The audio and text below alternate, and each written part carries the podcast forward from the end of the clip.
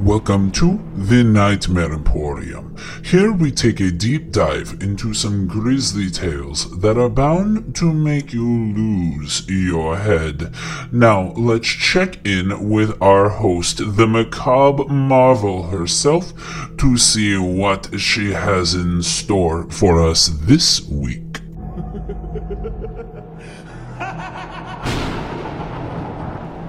Welcome back to part two of our story The Man Who Returned.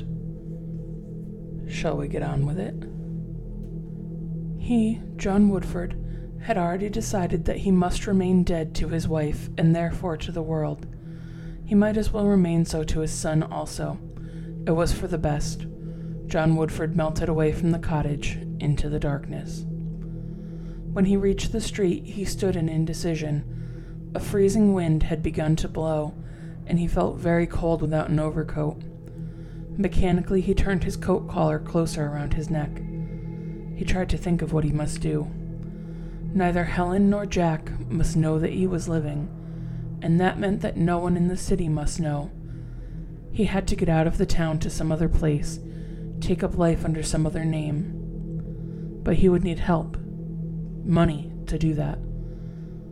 Where was he going to get them? Barred as he was from calling on his wife or son, to whom could he turn for help without letting his return become generally known? Howard Norse.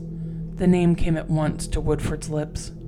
Norse had been his employer, head of the firm where Woodford had held a position for many years.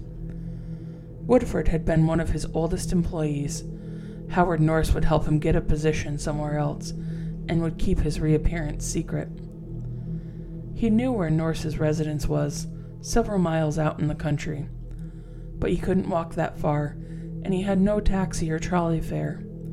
He would have to telephone Norse. Woodford walked back towards the city's central section, head bent against the piercing cold wind. He succeeded in finding an all night lunchroom whose proprietor allowed him to use the telephone. With cold, stiffened fingers, he dialed Norse's number. Howard Norse's sleepy voice soon came over the wire. Mr. Norse, this is Woodford. John Woodford, he said quickly. There was an incredulous explanation from Howard Norse. You're crazy. John Woodford's been dead and buried for a couple of weeks. No, I tell you, it's John Woodford, insisted Woodford. I'm not dead at all. I'm as living as you are. If you'll come into town for me, you'll see for yourself. I'm not likely to drive into town at two in the morning to look at a maniac, Norse replied acidly. Whatever your name is, you're wasting your time on me. But you've got to help me, Woodford cried. I've got to have money, a chance to get out of the city without anyone knowing. I gave your firm my services for years, and now you've got to give me help. Listen to me, whoever you are, Norse snapped over the wire. I was bothered long enough with John Woodford when he was living. He was so inefficient we'd have kicked him out long ago if we hadn't been sorry for him. But now that he's dead, you needn't think you can bother me in his name. Good night. The receiver clicked in Woodford's unbelieving ear. He stared at the instrument. So that was what they had really thought of him at the firm there where he'd always thought himself one of the most highly valued of employees. But there must be someone upon whom he could call for help, someone he could convince that John Woodford was still living, someone that might be glad to think he was still living. What about Willis Gran? Gran had been his closest friend next to Curtis Dawes. He had lent money more than once to Woodford in the past, and certainly should be willing to do so now. Hastily, Woodford called Gran's number. This time he was more careful in his approach when he heard the other's voice. Willis, I've got something to tell you. That may sound incredible, but you've got to believe, do you hear? he said. Who is this and what in the world are you talking about? demanded Gran's startled voice. Willis, this is John Woodford. Do you hear? John Woodford. Everyone thinks I'm dead, but I'm not, and I've got to see you. What? Cried the other's voice over the telephone. Why, you must be drunk. I saw Woodford lying in his coffin myself, so I know he's dead. I tell you it's not so. I'm not dead, Woodford almost screamed. You've got to get some money, though, to get away from here. You must lend it to me. You always lent it to me before, and I need it now worse than I ever did. I've got to get away. So that's it, then, said Willis Gran. Because I used to help Woodford out, you think you can get money from me just by calling me up and pretending you're he. Why, Woodford himself was the biggest pest in the world with his constant borrowings. I almost felt relieved when he died. Now you're going to try and make me believe that he's come back from the dead to pester me again? But he really never died. I'm, I'm John Woodford, really. Woodford protested vainly. Sorry, old top, returned Gran's mocking voice. Next time, pick a living person to impersonate, not a dead one. He hung up. John Woodford slowly replaced the receiver and made his way out to the street. The wind was blowing harder now, and it was bringing with it clouds of fine snow that stung against his face like sand. He shivered as he stumbled along the streets of dark shops, his body freezing as his mind was frozen. There was no one from whom he could get help, he saw. His paramount necessity was still to get out of the city, and to do that, he must rely on himself. The icy blasts of the snow laden wind penetrated through his thin coat. His hands were shaking with the cold. A sign caught Woodford's eye the illuminated beacon of a relief lodging house. At once he made his way toward it. He could at least sleep there tonight, get started from the city in the morning. The shabby men dozing inside in chairs looked queerly at him as he entered. So did the young clerks to whom he made his way. I'd I'd like to stay here tonight, he said to the clerk. The clerk stared. You trying to kid me? Woodford shook his head. No, I'm penniless and it's cold outside. I've got to stay somewhere. The clerk smiled disdainfully. Listen, fellow, no one with duds like yours is that hard up. Scram before I call a cop. Woodford looked at his clothes, his frock coat and stiff white shirt, and gleaming patent leather shoes, and understood. He said desperately to the clerk, But these clothes don't mean anything. I tell you, I haven't a penny. Will you beat it before I have you thrown out of here? the clerk demanded. Woodford backed towards the door. He went outside again to the cold. The wind had increased and more snow was falling. The front of Woodford's coat was soon covered in it as he moved along. It came to him as a cruel joke that the splendor of his funeral clothes would keep him from getting help now. He couldn't even beg a passerby for a dime. Who would give to a panhandler in formal clothes? Woodford felt his body quivering and his teeth chattering from sheer cold. If only he could get out of the blast of the icy wind. His eyes sought desperately among the street for a hallway where he might shelter himself. He found a deep doorway and crouched down inside it, out of the wind and driving snow. But hardly had he done so when a heavy step paused in front of him, and a nightstick rapped his feet smartly. An authoritative voice ordered him to get up and go home.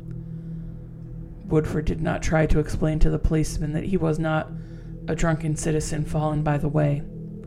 He got wearily to his feet and moved along the street, unable to see more than a few feet ahead of him for the whirl of snow. The snow on which he was walking penetrated the thin shoes he wore, and his feet were soon even colder than the rest of his body. He walked with slow, dragging steps, head bent against the storm of white. He was dully aware that the dark shops beside him had given way to a low stone wall.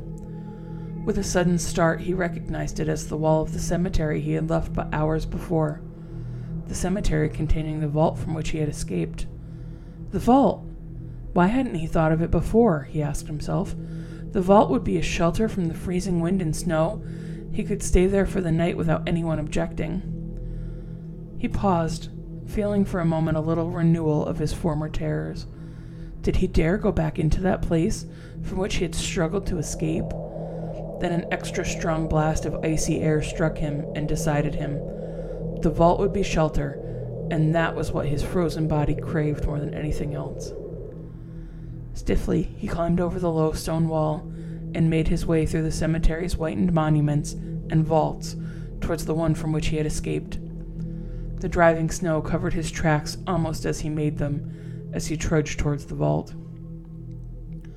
He reached it and tried its iron doors anxiously. Suppose he had locked them when he left? But to his relief, they swung open, and he entered and shut them. It was dark inside, but he was out of the wind and the snow now, and his numbed body felt a little relief. Woodford sat down in the corner of the vault. It was a shelter for the night, at least.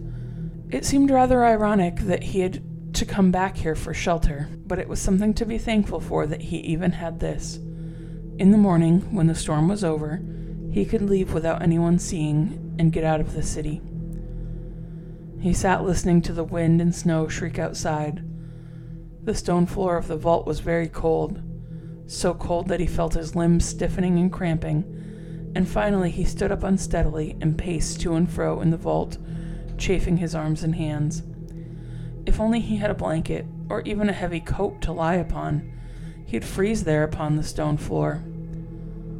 Then, as he turned in his pacing, he bumped into the coffin on the shelf, and a new idea was born in his mind. The coffin. Why, the interior of it was lined deep with silk and satin padding. It would be warm in the coffin. He could sleep in it for better than the cold stone floor. But did he dare to re enter it? Again, Woodford felt faintly the former terrors he had experienced when he had awakened in it. But they meant nothing, he told himself, for he would not be fastened in this time, and his frozen flesh yearned for the warmth of the coffin's lining. Slowly, carefully, he climbed up and lowered himself into the coffin and stretched out. The silken padding he sank into had a grateful warmth. He lowered his head upon the soft little pillow with a sigh of relief. This was better. He experienced an almost luxurious comfort now, but after he had lain for a little, he felt the top of his body was still cold, where the cold air came from the open coffin's top. That cold air entering kept him from being completely warm.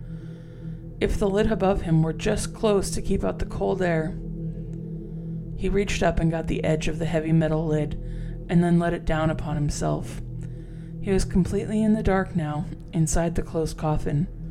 But he was warm too, for the lid kept out the cold air, and he was getting warmer all the time as his body warmed up the interior. Yes, it was far more comfortable with the lid closed. An even warmth now permeated his whole being, and the air inside the coffin was still getting warmer and thicker.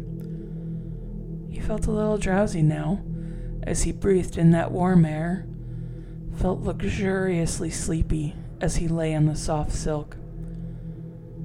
It was getting a little harder to breathe, somehow, as the air became thicker. He really ought to raise the coffin lid and let in some fresh air. But it was so warm now, and the air outside is so cold, and he was more and more sleepy. Something dim and receding in his fading consciousness told him that he was on the way to suffocation. But what if he was? was his sleepy thought. He was better off in here than back in the world outside. He'd been a fool to ever fight so hard before to get out of this warm, comfortable coffin to get back to that cold outside world.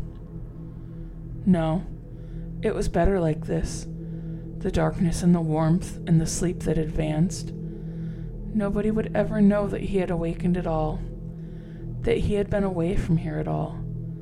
Everything would be just as before.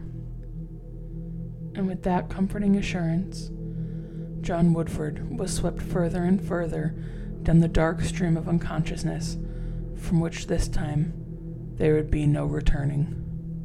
Well, well, wasn't that just a scream? Until next time, our fiendish friends, remember to stay scared, and sometimes it's more than just a story.